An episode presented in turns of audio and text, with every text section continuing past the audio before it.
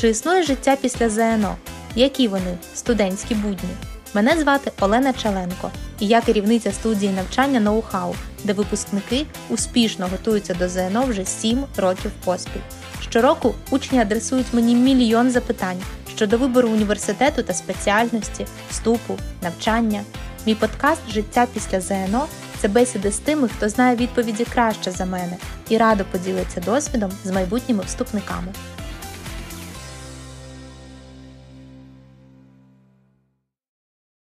Усім привіт!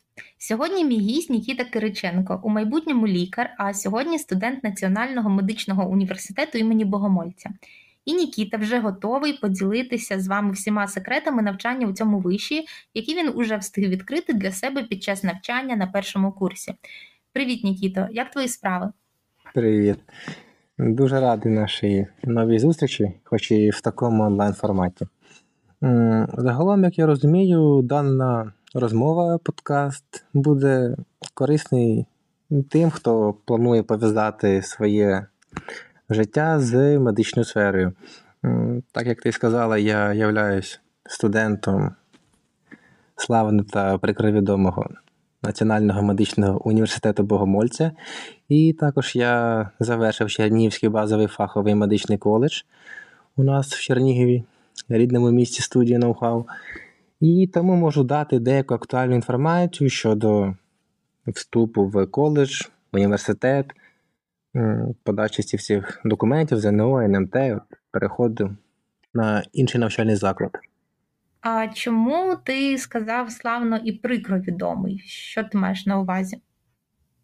Ну, славно, бо це всесвітньо відомий такий елітний медичний університет в Україні, що має свою давню та багату історію. Ну а прикро відомий, бо це такий один з найкорумпованіших універів Європи. По нашій інсайдерській інформації приблизно займає п'яте місце. Ну і також подейкують деякі плітки про інші такі цікаві способи отримати високі бали. Ну і це лише така верхівка айсбергу. Добре, з приводу навчання в університеті ми ще поговоримо пізніше. А я б хотіла для початку повернутися на початок твого медичного шляху. Ти вчився в школі, а після 9 класу потрапив до медичного коледжу. Пам'ятаєш, чиє це тоді було рішення? І чи правильно воно, на твою думку? Ну, загалом такого правильного або неправильного рішення не існує. Є лише прийняте рішення та його наслідки. Це звучить так, по-лікарськи дуже. Ну, скоріше, навіть по-філософськи. Е, в принципі, у нас кожен студент може стати доктором філософії або кандидатом після завершення навчання в універі. Ну, там все доволі просто. Пишете роботу, захищаєте її від злюк професур, і вуаля, ви один з них. Вищий розум цього світу та взагалі людина, на яку ледве не молилися в старині. Ну що ж, повернемось до актуального. Ну, Розбиратися та копатися в тому, хто запропонував ідею поступати в медичний, хто підтримував або був проти цього рішення повністю це була твоя ініціатива, чи це хтось наштовхнув тебе на таку думку, можливо, її нав'язав. Ну, це все не має сенсу. Потрібно брати на себе повну відповідальність за рішення в твоєму житті, особливо в медичній сфері. І я, як майбутній представник даної сфери, за свої рішення повністю відповідаю сам. До речі, щодо такого трішки філософського твердження про правильний або неправильний вибір. Е, ця цитатка наявна в нашому районі гуртожитків. От Всі, хто не місцевий, будуть через неї проходити, прямуючи до наших улюблених місць проживань, таких таборів виживання та підготовки молодого бійця в даній невідомій сфері. Так, у цих словах дійсно є сенс, і, хоча може здатися, що що це так очевидно, Дуже багато людей, які помиляються у виборі професії, потім шукають винних у своїх неправильних рішеннях. Але я зрозуміла, що медики так не мислять, і це дуже добре. Але уяви, що в якийсь момент ти зрозумієш, що медициною ти перегорів. Чи є в тебе які-небудь шляхи відступу, чи допускаєш ти взагалі таку думку, чи ти вже прийняв рішення і будеш е, далі робити все на цьому шляху і стверджують, що це тепер твоя відповідальність, і назад дороги ти вже не маєш.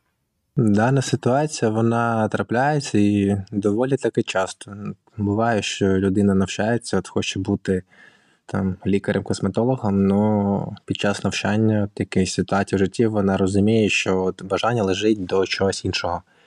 Е, далеко ходити не будемо. Наведу приклад моєї знайомої. Вона провчилася повних 6 років в універі, вже була на другому році аспірантури, і от. Якби дивно це не було, вона нарешті себе знайшла у ролі флориста. От так вчився на медика, тут хопа і флорист. І загалом їй це дійсно подобається, вона на цьому ну, заробляє достатні гроші, скажімо так. Цим вона повністю задоволена. На питання, жалкує вона про це чи ні, то вона говорить, що саме таке рішення зробило її щасливою, такою, якою вона є. Її студентські роки були незабутніми, яскравими, і, ну, принаймні, вона б не зустріла свого майбутнього тоді ще чоловіка і не мала б зараз свою родину. Взагалі, так, стовідсотково сказати, передбачити, визначити, ким і де будеш працювати, це доволі складно. Ну, ти ніколи ніколи не знаєш, куди заведуть твої рішення. Однак і також правда в тому, що медична освіта зайвою ніколи ніде не буде. Люди, які хочуть у медицину, як я розумію, мають два таких сценарії розвитку подій. Ти мене виправ, якщо я помиляюсь, але я так розумію, що школяр може піти після 9 класу в медичний коледж, як ти, провчитися там, це називається фахова передвища освіта, а далі піти в університет або ж е, спокійно довчитися в школі, а потім піти в університет. Ось мене дуже цікавить, який, на твою думку, сценарій краще і чи є різниця. Е, Ну, але спочатку розкажи мені взагалі, чим відрізняється навчання у школі і в коледжі? Є якась вона взагалі? Ну, взагалі, це дійсно таке круте актуальне питання. Різниця є, і вона доволі так добре відчувається. Ти повністю мала рацію з тим, що є два варіанти: можна піти в коледж після 9 класу і отримати середню медичну освіту, або піти в університет. Ну, Давай поки розберемо саме про вступ і коледж. Загалом Якщо ти поступаєш в коледж після 9 класу, то ти будеш навчатись 4 роки. Якщо після 11 класів, то 3 роки. Перший курс він буде вважатися як здобуття повної середньої освіти. Тобто 10-11 класів вони будуть даватися протягом одного року. Ну, для тих, хто піде таким шляхом, то там все просто качаєте фотомес, читаєте аналізи та перекази творів на Укрліп, і живете собі нічогенько так. У вас буде багато повторів по шкільній програмі, буде заглиблення в пройдені теми ще за шкільних часів. Взагалі, викладачі там доволі таки мозковиті і розуміють, що шкільна програма вам потрібна як велосипеду квадратне колесо. Ставляться вони до цього з розумінням. Взагалі говорите, що ви стерильні і у вас все буде good. Головне, пишіть лекції та відповідайте по ним на практиках. А про стерильність це якийсь такий локальний гумор медичний? А, так, думаю, можна сказати і так. Ну, Взагалі, стерилізація це як знищення мікроорганізмів та їх спор. Тобто це йде як повна відсутність мікробів, бактерій і також вірусів. Ну, так, одним словом, це чистота. От, Так само чисто, як і знання по якійсь темі. Угу, Ясно. Ну, продовжуй тоді про відмінності між коледжем та школою. Так, добре. По-друге, відмінність буде в часі. От У школі як урок триває 45 хвилин. В коледжі поняття як урок воно взагалі відсутнє. От у нас є пари, тобто лекції, практики та семінари. Тривають вони по годині 20, це без перерв. Практики вже тривають 3 години, і якщо викладач того забажає, то може дати перерву на 10-15 хвилин. Ну, однак таке ж саме розумієте, що це все залежить від викладача. Також з другого курсу, або перших для тих, хто пішов після 11 класів, ви починаєте на себе примірювати, скажімо так, роль Колумба. Таких. Тільки ви будете шукати не нові землі, а шукати потрібну вам лікарню, як до неї доїхати, і де знаходиться потрібний вам кабінет в цих всіх лабіринтах, цих всіх темних установ. Ой, повірте, дані пригоди вам запам'ятаються надовго, особливо з 3 та 4 курсу, коли ви будете ганяти по всьому вашому місту. Щодо іншого, то відмінностей у вас не буде. Є лекції, по яким опитують на практиках, є підручники та інтернет, якими можна доповнити лекційний матеріал. Ну, з такими дрібницями, думаю, ви розберетесь самі, там все не так складно. Головне для вас це перші 2-3 тижні. Новий навчальний заклад, нова група та вчителі. От як тільки звикнете до своїх сімпотних мордочок одне одного і зможете орієнтуватися в аудиторіях, то проблем у вас не буде. Е, Щодо нових груп та кураторів. Знаєте, таких для викладачів, таких схожих на якісь промокших кошенят, от, вони вас можуть трошки залякати, особливо перші дні, е, такі так посміються трішки над вами. Однак вони все пояснять та з усім вам допоможуть.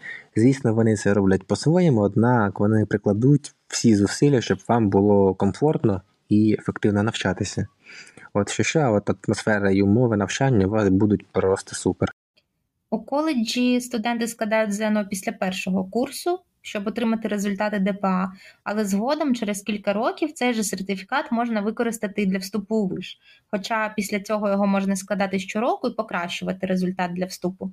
У тебе було так: ти складав ЗНО двічі. І ледь не пішов на третій раз. Якби не війна, то я б тебе затягнула знову. Так, було таке. Ладенько. Зараз буде трішки піар, така ставка на рекламу. Взагалі готувався я до ЗНО в студії Ноу-хау по програмі топ-викладача. Ну, я дійсно вважаю, вважаю, що ти найкращий викладач. От хто ще в 22.00 буде мені пояснювати про різницю між подвоєнням та подовженням. І взагалі така підготовка була ну прям бомбовою, особливо по літературі.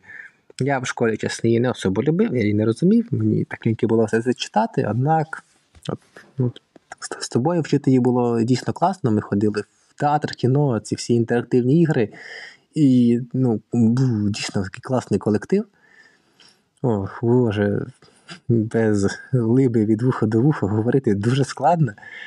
Це було дуже круто, так цікаво, і навчання було дуже ефективним.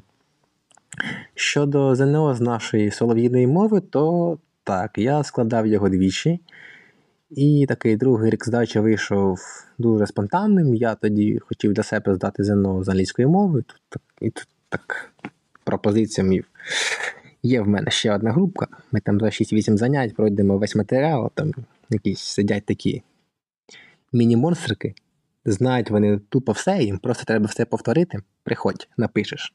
Ну, я пішов, я написав, я задоволений. Так, а тепер щодо ЗНО НМТ в коледжі.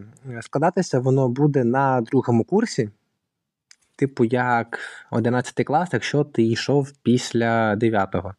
Ну, загалом от, будете складати зі своїми ровесниками. Буде все так само ідентично, як і для школярів. Завдання у вас будуть йти всі абсолютно однакові. Лише різниця буде в підготовці. І доволі таки вагомо. У вас буде йти акцент по предметам на біологію, хімію, мікробіологію, анатомію, фізіологію і цю всю медичну муть. От, Заняття у вас будуть там по укормовій математиці йти раз на тиждень. Ну, і підготовки такої, як в школі, у вас не буде. Викладачі зроблять все, щоб вам як можна більше охопити, щоб краще допомогти. Однак ви самі розумієте, ну, що це одне, одне заняття на тиждень. Ну, годину 20 і все. Так. А ви його пишете на другому курсі, і от у вас є один рік, коли ви взагалі не вчите ні мову, ні математику, ні біологію, у вас вже там будуть йти інші предмети. Тому готуватися буде дійсно складно. Тому ви, як варіант, можете самі після першого курсу подати документи для написання НМТ, подати заявку. Ну, просто так, як в плані підготовці, то ну, покладатися на коледж взагалі не слід. От Саме підготовка, репетитор і такий титул Best Friend пані Фортуни оце ваші найкращі помічники в даному питанні. Нікіта, мені дуже приємно, е, оце ти згадував, як ми вчилися, дуже приємні слова. Це знаєш, дуже мене мотивує, коли учні через багато років з такою либою, як ти кажеш, згадують наші заняття. Це круто. Розкажи трошки більше мені про коледж. Е, навчання в коледжі припало на коронавірус і початок війни. Як студенти та адміністрація справлялися з цими викликами? Як це все проходило? Ух ти! У нас прям якісь емоційні горки виходять. Спочатку радість від онлайн-зустрічі, потім такі приємні ностальгічні думки про студію, а тепер і спогади про не самі приємні часи. Так, ладенько. Щодо навчання в коледжі, так? Ну, що там були звичайні студентські клопотання, домашка, пари, іспити, практика, списав, не списав, склав, не склав. Ну, така база. От, Коли почався ковід, то нас перевели на дистанційку. Ну, скажу чесно, це була повна дубця. Типу, всі тільки починали переходити на таку форму навчання, і програма та розклад спочатку були такі дикі, що говорити важко. Е, перші пару тижнів, та ладно, 3-4, ну, я сидів з 9-10 ранку до 8 вечора тупо штудію конспект, якесь завдання в Word-документах і інший, ну, дійсно не потріб ради, заради будь-якої оцінки. Ну, Жах. Однак потім у нас почався такий темплейт, знаєте, в кожній групі є такі якісь міні-колективчики, там по декілька людей, такі, які мають схожі інтереси. От у нас така кожна групка робила свій якийсь предмет, і потім ми як в грі гаряча картопля замість м'яча передавали одне одному ці всі доковські документи, завдання, конспекти, відповіді. Тоді навчання прям таке класне було що. На даний же момент дистанційна форма навчання доволі таки стабільна і структурована. Навіть настільки, що перші два курси дистанційно навчатися навіть легше і ефективніше. Тупо можна фармити оцінки ну і щось так підвчити трохи. Однак, коли у вас підуть ці пригоди Аля Колумба, то краще ходити на практики. Так, ще там було питання про початок війни, так? От 24 лютого до 13.00 майже всі студенти, десь ну, відсотків так 85-90 з тих, що були в гуртожитки, були вже повністю евакуйовані і поверталися до своїх домівок. Е, також перші спроби на ну, спроби перейти на дистанційку вони були невдалі. Зрештою, десь через місяці, так, 3,5-4 ми повернулися до навчання, такого повноцінного навчання, і воно було змішане, частково очне, частково дистанційне. От саме клінічні предмети, такі як терапія, хірургія, педіатрія, акушерство та гінекологія, от вони були очно. Хоча пару практик, но мали бути очно. Решта предметів всі вони були дистанційно. Ну, Отак. Так, так, ну непроста історія. А після медичного коледжу ти вирішив продовжувати шлях е, медичний. Чи це було очевидним для тебе рішенням? Чи у тебе ще були якісь варіанти, можливо, змінити сферу діяльності? Ну, давай будемо чесними. От Середня освіта це добре. Однак, який від неї прок у довготривалій перспективі? По Чернігову, наприклад, знайти роботу медсестрою, фельдшером, санітаром можливо. От. Ну, однак, сама розумієш, одна справа підробляти цим, а інша це заробляти повноцінно. До того ж, я навіть не знав, на кого мені поступати, якщо не на вищу медосвіту. Особливо, коли у нас почались клінічні предмети, ну, мені так сподобалося це навчатися, це прям ну, клас. От, знаєте, от є щось в такому навчанні, в медичній сфері, щось таке цікаве, чаруюче, складне і інколи ну, кумедне. Коли будете вчити анатомію, ви мене зрозумієте. Ну і відповідальність також є. От знаєш, коли почав йти по даній дорозі, то звертати за нею так взагалі не хочеться. От якщо я попру з універу, то це інша справа. Я думаю, не підпре тебе ніхто. А скільки взагалі треба вчитися років, щоб стати лікарем, так уже прям почати працювати повноцінно? Ой, тут все просто. Скажімо так, минулі покоління, ваші та мої попередники, під кінець навчання в універах і взагалі на свою спеціальність вже водили своїх діточок до дитсадочка. Круто, да? Е, Навчання триває близько 8-9 років, залежно від спеціальності, і ви ще маєте будете допрацювати 2 роки в лікарні, де проходите інтернатуру або аспірантуру, лише тоді зможете кудись перевестись. Отак. Угу. А вибір вийшов. Ти зараз вчишся в Богомольця, медичних університетів по Україні є ще декілька. Ти планував вступати саме в Богомольця, чи ти розглядав якісь ще варіанти? Ні. Я хотів поступати у Чернівці. Там красиве місто. Мені воно так дійсно подобається, приємне. І заклад там такий, ну, симпотненький. Мені він також сподобався. Е, Просто якось до Києва було ближче мені, ніж до Чернівців. І якби Богомолець, ну, елітний медичний університет, ну такий пафос, це саме звання, воно вже щось таке віє, сильне величне. Я подав туди документи і, і, і, і пройшов на бюджет, типу, і все. Коротше, поїхав туди. Ну і взагалі такого для подальшого працевлаштування, то богомолець має важливий плюс, от коли будуть такі терени вибору про прийняття тебе на роботу чи ні. 100% що при виборі між відмінником будь-якого медичного закладу України і там трішником з богомольцем, от виберуть останнього. Мабуть, знаєте, так, роботодавці в резюме під дипломом з богомольця мають якийсь такий маленький допис, що бачать тільки вони по типу медична спарта України. Ну, чи щось в такому дусі. А скажи мені, ось ти вступав, вступав після коледжу, а хтось вступав після школи. Є в тебе такі одногрупники, так? Так. Вони, точніше, ти мав якісь привілеї, як е, людина, яка вже має якусь передвищу освіту фахову, чи ні? Чи однакові умови, однаково все? М. Мені підбадьорити чи так трошки спустити з небес на землю? Та кажи, як є. Ну, раніше переваги були, їх було багато. От не потрібно було писати ні ЗНО, ні НМТ, і можна було відразу поступати на другий курс. Однак зараз всі переваги, практично всі, були скасовані.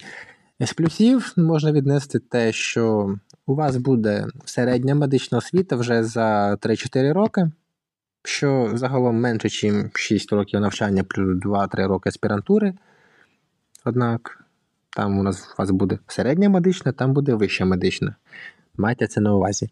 І другий плюс це можливість вступити все-таки на другий курс до вишу.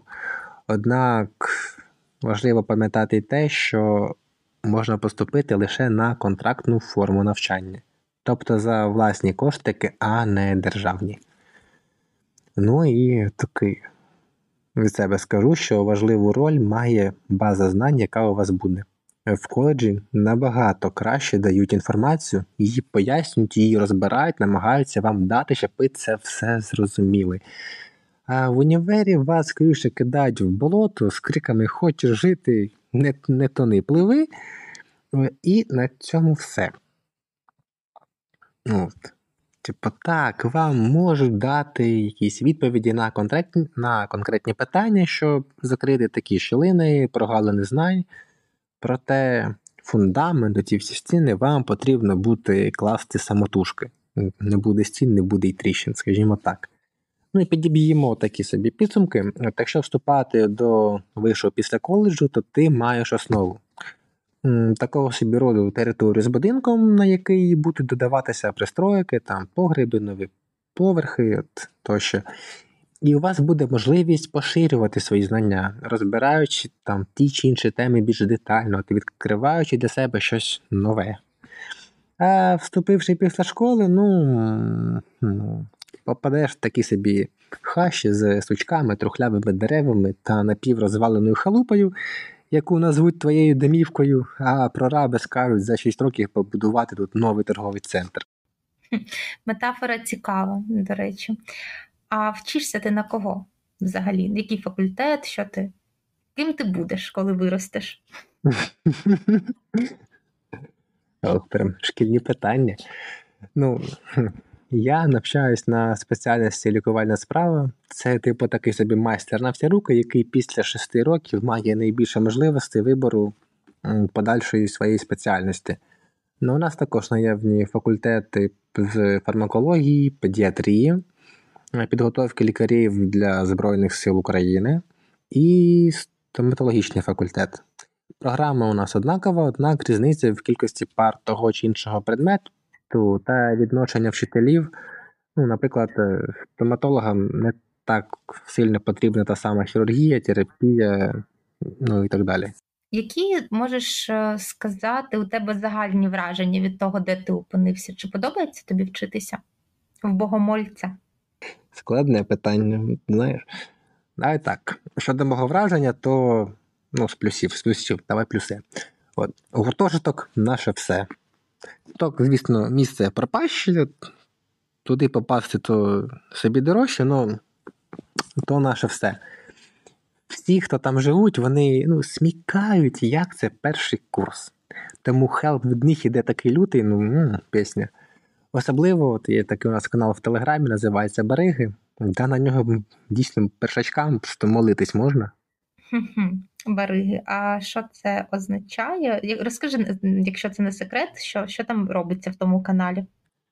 Купля, продаж, бартер інформацію, виконаними завданнями, необхідними зошитами, практикумами, атласами, можливість купити рішал це такі губні люди або наполегливі, які виконують тести та завдання по будь-якому предмету допоможуть на іспиті, якщо він дистанційно пише ці всі роботи, там, історії хвороб, якісь такі докторські і так далі. Також там продадуть вам і холодильник, і матрас, якщо ви в гуртожитку, вам це необхідно. І також ведуться пошук сусідів для зйомки квартир, сусідок, продаж халатів, хірургічок, оце все там є. Е, так би мовити, такий собі чорний ринок, де можна знайти все, що потрібно, в даній сфері і універі, але він тільки для своїх. Отже, я зрозуміла, що ти живеш у гуртожитку, і хотілося б про це трошки детальніше. Я трошки так не зрозуміла, тобі подобається там чи ні? Така легка іронія чується в твоєму голосі. Розкажи більш детально про це. Давай почнемо з деякого позитиву. Так. Ну, Гуртожиток це чудове місце в плані підтримки, такого деякого балансу між звичайним студентом та такої, знаєте, маленької людини, що приїхала підкорювати величну столицю. Е, так і є випробування тяжке в плані виживання та комфорту. От якщо вдача буде до вас такою моською та яскравою посмішкою, то вам дістанеться кімната шостих курсів, де будуть обої, добротний холодильник. Сусіди будуть підмітати підлогу, викидати сміття в відро, а потім в контейнер, і будуть мити за собою посуд. Тоді так вважайте себе просто князем даної гори. А якщо ні, то дебати з сусідами, прибирання, боротьба з рижими вусатами сусідами, голодранцями та нахліб... нахлібниками. Ох. Грибок на стінах, оце все будуть вашою новою компанією, сім'єю та захопливими пригодами. Ну, якщо раніше ми грали в Колумба, то тепер такого приміряємо на себе роль аля Індіана Джонса. А якщо сусіди у вас з юморком, там позичив вилку, з'їв хлібець, картошечку, там котлетку, от взяв твій миючий засіб з мочалочкою або поміряв куртку на своє побачення, то ви ще будете таким собі Шерлоком Холмсом, який шукає злодія і хацюбу. Ну, мені більш-менш повезло, от мої друзі, хоч і грязнулі, зато люди чесні. Так що Шерлоком я ще, слава Богу, не був. Оскільки я дуже далека від медицини, мені здається, що лікарями вирішують стати якісь відчайдушні люди, і я так бачу, що це страшно. Кров, кишки, хвороби якісь страшні. Можливо, страх е, підчепити якусь хворобу, втрата пацієнта це взагалі. Як вас вчать з усім цим працювати? Скажу так. Нормальні люди сюди не йдуть. От в кого не спитаю, всі якісь маньяки, які замість шоколадки дай так на рослин поглядіти, операцію подивитися та в морг на екскурсію сходити. Така собі слава про першачків. А коли почнете вчити будь-яке захворювання, то буде синдром студента, який кожну болячку приміряє на на собі і такий. А в мене вона є, а я цим хворію. Ну, це ще ну, це своя така двіж. Взагалі, от щодо переживань, стресу, крові, кишок, от такого всього втрат, то це все буде залежати від людини і самої, та і від часу, звісно. До такого через деякий час загалом звикаєш. Ну, принаймні станеш більш хоробрішим, це точно. До до пацієнтів вас почнуть водити десь після другого курсу, якщо наша корона знову нам на голову не надавить.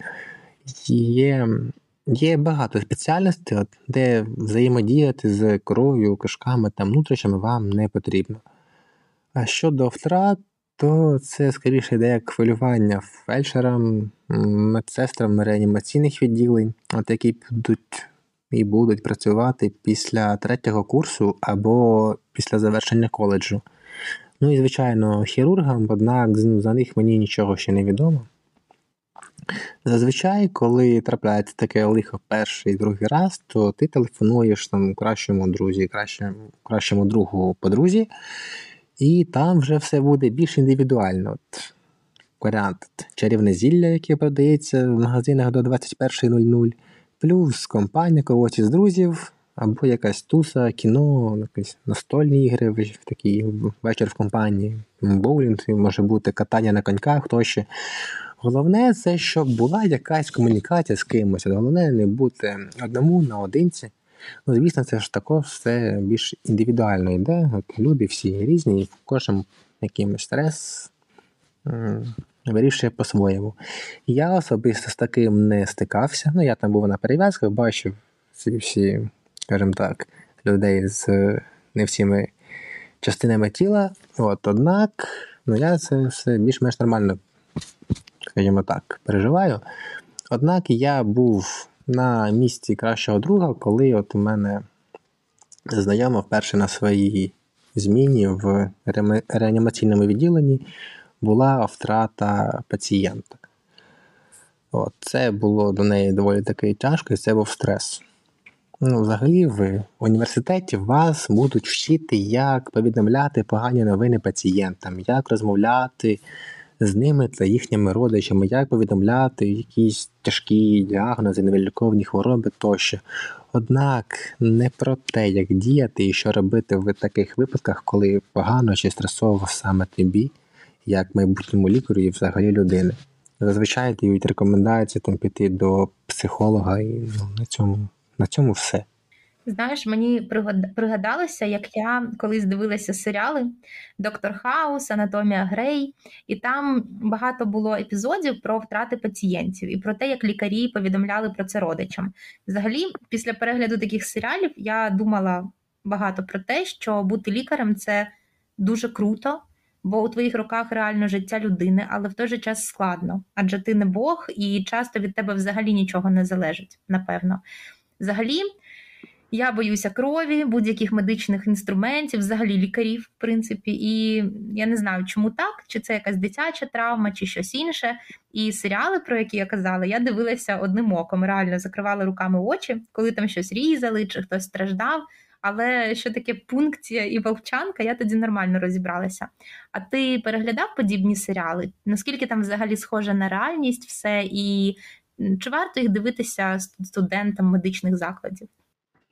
Ну, я думаю, доктор Хаус дивилися всі, принаймні про нього чули.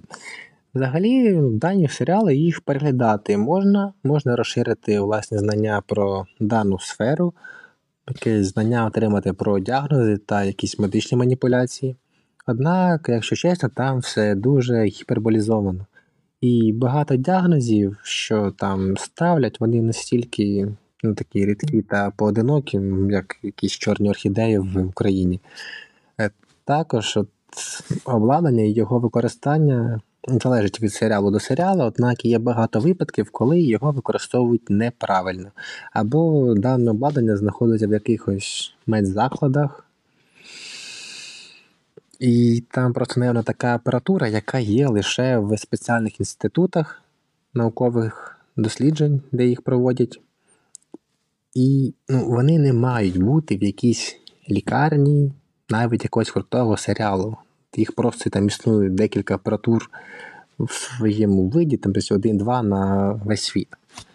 Одна правдивість щодо складності, то думаю, вона відповідає дійсності. І звісно, іноді також дещо гіперболізована, однак так, це дуже така відповідальна професія і доволі таки складна. Повернімося до навчання в богомольця. Е, під час війни як все проходить? Ви вчитеся очно чи дистанційно? Чи можеш ти сказати, що ти отримуєш знання якісні, які ти потім використаєш на практиці, чи не дуже все організовано? Угу. Ну, як не дивно, то форма навчання вона змінювалася, опираючись на сьогодення. Ситуація в цілому та залежна від Міністерства освіти та охорони здоров'я. На даний момент ситуація така: от змішана форма навчання. Лекції дистанційно, решта пар у нас очно. Розклад ставили спеціально під дану форму навчання, тобто один день повністю лекційний. Там у вас там 6-7 лекцій з 8.20 по 19.00. І зазвичай це припадає на понеділок або вівторок. Ну а під час повітряних тривог відбувається евакуація всіх студентів на цокольний поверх, тобто до бомбосховища, так. От. І в 85% це означає паузу заняття до відміни тривоги. Ну, однак винятки є завжди. От деякі викладачі проводять свої заняття прямо там, в бомбосховищі.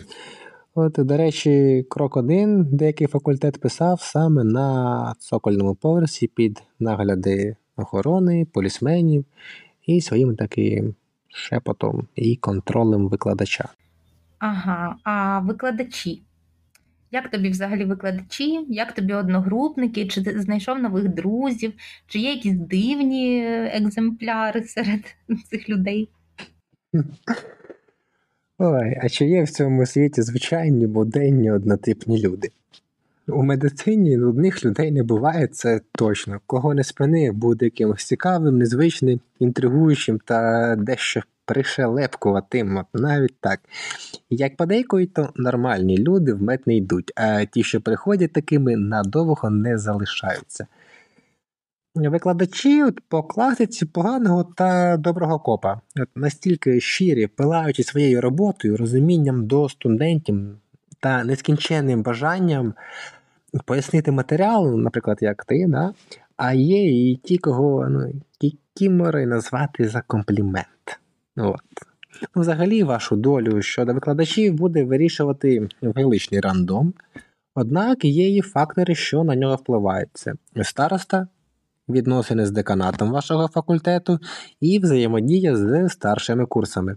Загалом соціалочка, комунікація або звання улюбленець фортуни це ваші чіткоди, які вам неодноразово допоможуть. І навіть дуже сильно. Щодо груп, то розповім на прикладі мого факультету. У нас 28 груп, по 13 людей в кожній. Особисто в моїй групі нас 11 чоловік. Таке також буває, так рідко, але по тим чи іншим причинам все може бути. Тому не дивуйтеся в разі чого. Куратор у нас як такий відсутній взагалі. При вступі, звичайно, у вас буде людинка із студради, вона створить чат в телеграм-каналі де буде сидіти чоловік 500 з цих цих абітурієнтів, які хочуть вступити. І з цієї купи людей буде лише десь чоловік 5 зі старших курсів. Вони дадуть вам пояснення про документи, про гуртожиток, про гуртки, там долучення до студради тощо. От у вас питання, у них відповідь. Е, Потім у вас іде все більш на автономію. Я зрозуміла. А у мене останнє таке питання, воно таке більш абстрактне, бо ти дав таку вичерпну відповідь щодо процесу навчання, групи, такі формальні всі речі розказав. Порадь щось. От е, люди, які хочуть обрати цей медичний шлях, що б ти міг е, порекомендувати, на що звернути увагу всім тим, хто хоче стати медиком? Угу. Серйозне питання. Тут навіть треба трішки так подумати, як би краще все сказати. Угу. Ну, почну з того, що легкого навчання не буде ні в якому універі України. Будь-яка, прям будь-яка спеціальність це витрачений час, зусилля, це тяжка дисципліна і купа ДЗ та недосипи. І нічний тіль та збитий режим сну. Навіть якщо до цього от, у вас був режим та пунктуальність, як у Нечуя Левицького, це все у вас піде іншим шляхом. Взагалі, універ це в першу чергу самонавчання. Давати матеріал, а потім його пояснювати вам ніхто не буде. Це вам не коледж, це вам не школа, це вищий навчальний заклад. У вас лише перевірять рівень знань по самопідготовці. Тому мужайтесь. До того ж, це ще медичний універ, і слово про відповідальність тут грає зовсім новими красками. У вас буде йти взаємодія з людьми.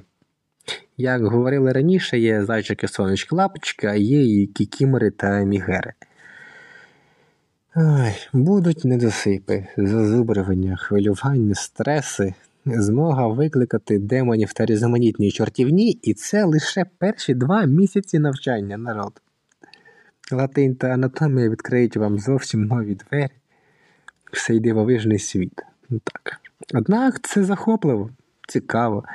Дивитися, як біля аудиторії стоять ці кубки майбутніх професор, докторів та колег, повторюючи ту чи іншу тему, хапаються за свої голови і кричать, що нічого не вивчили. Ці всі пусті очі, які розуміють, що зараз їм буде ну прям капець як важко.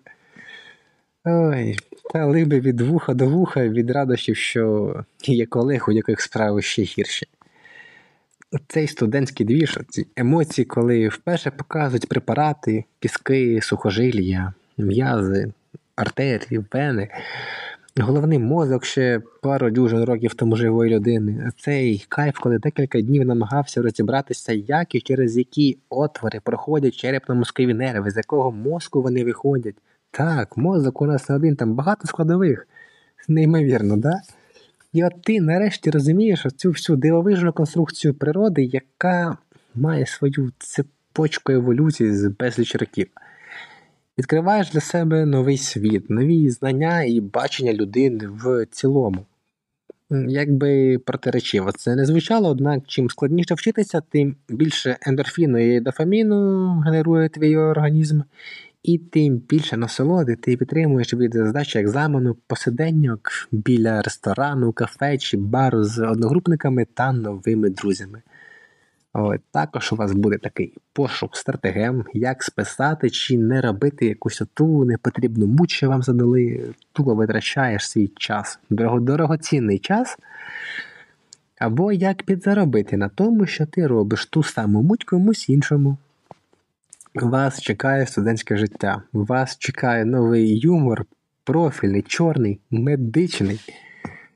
Це вам гарантовано. Ну, як бонус для наших козаків, богатирів, таких собі сігм даної країни. То хочу сказати, що кількість дівчат на квадратний метр перевищує навіть їх кількість у Львові та Польщі. Майте на увазі. Ескіз того, що вас чекає, я накидав. Далі рішення лише за вами. Неправильним воно точно не буде, а лише невідомим до тих пір, поки його не зробиш. Пам'ятаємо нашу цитатку біля гуртожитків. Ви маєте зрозуміти, що відповідальність, яка ляже таким сталевим шарфиком на ваші плечі, адже від вас буде залежати життя і здоров'я іншої людини. Це прошу вас не забувати. Дякую, Нікіта. Така мотиваційна промова в тебе вийшла. Я думаю, що ці люди, які хотіли і хочуть пов'язати життя з медициною, вони ще більше е, утвердилися у своїй думці. А ті, хто хотів іти на лікаря просто тому, що треба кудись іти, назавжди передумають пов'язувати з цим життя. Я впевнена, що все, що ти розповів, це корисна інформація для майбутніх студентів. Ну і я дякую тобі за те, що ти погодився на цю розмову, поділився своїм досвідом. Дуже дуже дякую тобі. І до нових зустрічей. Ага, щасливенько. Це був другий випуск подкасту Життя після ЗНО. Вже за тиждень спілкуватимуся зі студенткою Національного університету харчових технологій, яка навчається на спеціальності екологія та екоменеджмент. Буду вдячна за лайк, коментар та прослуховування. До нових зустрічей!